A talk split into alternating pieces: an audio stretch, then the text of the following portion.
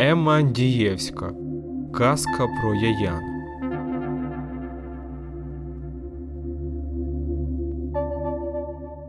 Це мені трохи нагадує розповідь про Яян, яку я досить часто чула від батьків, що пильнували, аби надмірне зосередження на власній особі не призвело до зайвих ускладнень.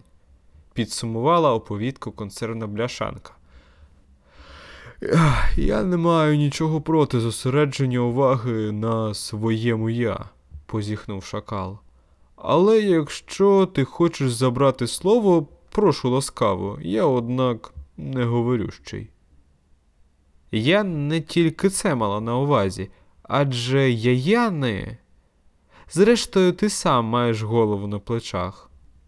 Я слухаю. Колись пастушок, переплигуючи зі скелі на скелю за козою, що відбилася від решти, повсковзнувся й упав у глибочезне провалля. Коли він розплющив очі, то побачив, що лежить на площі великого міста, яке складається з вузьких довгих веж, що їх кожен будує на свій лад, бо ці вежі весь час завалюються. Пастушок підійшов до найближчого чоловіка, який порпався з кельмою серед купи каміння, і запитав, що це за місто, хто його мешканці, чи не можна було б щось попоїсти, бо він дуже зголоднів, наче кілька днів пролежав без їжі. Однак на запитання пастушка ніхто навіть не глипнув його бік, дарма що козопас обійшов мало не все місто. Врешті, вже зовсім зневірившись, що хтось дасть йому тут бодай окрайчик хліба, пастушок набрів на кволого дідуся, що порпався біля найнижчої напівзруйнованої вежі, і повторив своє запитання. Тут живуть самі яяни, відповів нарешті старий. Кожен яянин знає тільки своє я, і тому запитань другої людини просто не чує. Я ж почув тільки тому, що мене здолали немощі, і внутрішні підпори, які досі тримали мене, як вони тримають усіх яян цього міста, передчасно струхли і завалилися, як і моя вежа, направити яку мені бракує сил. Я вам охоче допоможу, радісно вигукнув пастушок, аби тільки трохи щось попоїсти. Яянинові годі допомагати, скрушно мовив дідок. Ніхто не може догодити Яянинові, бо тільки він сам усе знає і вміє, і то найкраще. Але ж людина мусить їсти, аби втриматися при житті. Усі тут харчуються власним я. Коли воно вичерпується, яянин умирає. Проте я кожного із яян таке невичерпне, що всі тутешні мешканці майже вічні. Мене опали немощі тільки тому, що я чужинець, і справжнім яянином так ніколи й не став, хоча й прожив тут майже весь свій вік. Я ледве пам'ятаю, що на початку свого життя під час сварки на кораблі де я виконував обов'язки юнги, я випав за борт і опинився у цьому місті. Але я зовсім не хочу ставати яянином. За рогом моєї вежі лежать кельми для новоприбулих. Бери собі якусь і починай будувати свою вежу. Невже з цього міста немає виходу?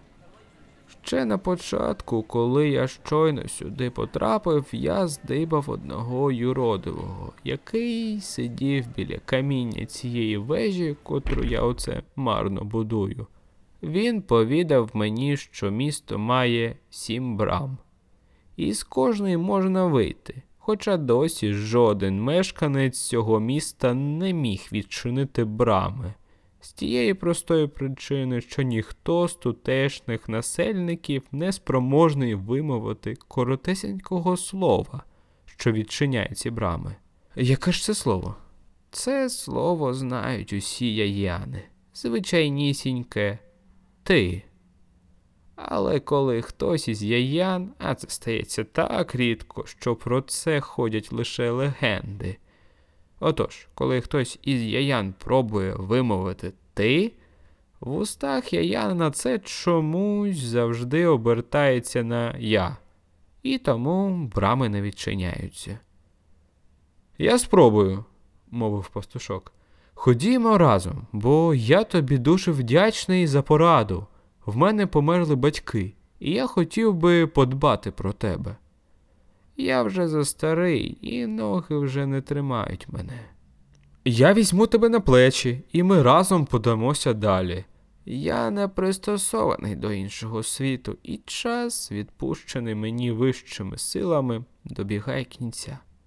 Я хочу, аби ти бодай перед смертю дихнув свіжим повітрям, мовив пастушок, обережно садовлячи собі старого на плечі і простуючи до найближчої брами.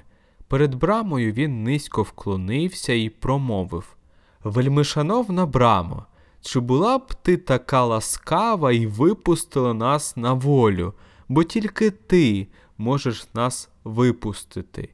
І брама вперше за своє існування навстіж відчинилася, адже ніхто до неї так не промовляв. Хоч цього вона чекала відтоді, як її вставили в мури цього міста. І пастушок побачив себе серед знайомих скель. Тепер ти бачиш, який гарний цей світ. вигукнув козопас, торкнувся старого, аби обережно ссадити його з плечей на землю. Та замість дідуся він намацав тільки мішок погузир, заповнений самоцвітами. Як на мене, люди завжди захоплюються марнотами на подобу самоцвітів. У пустелі їх часом можна подибати на поверхні, але я ще не чув, аби якийсь шакал спокусився цим непотребом. На першому пляні воно, звісно, все ясно, але люди шукають джерел буття, біля яких ми сидимо. Тільки й ми, через нашу близькість до них, теж не бачимо цих джерел. Щоб побачити, треба відійти, податися в мандри.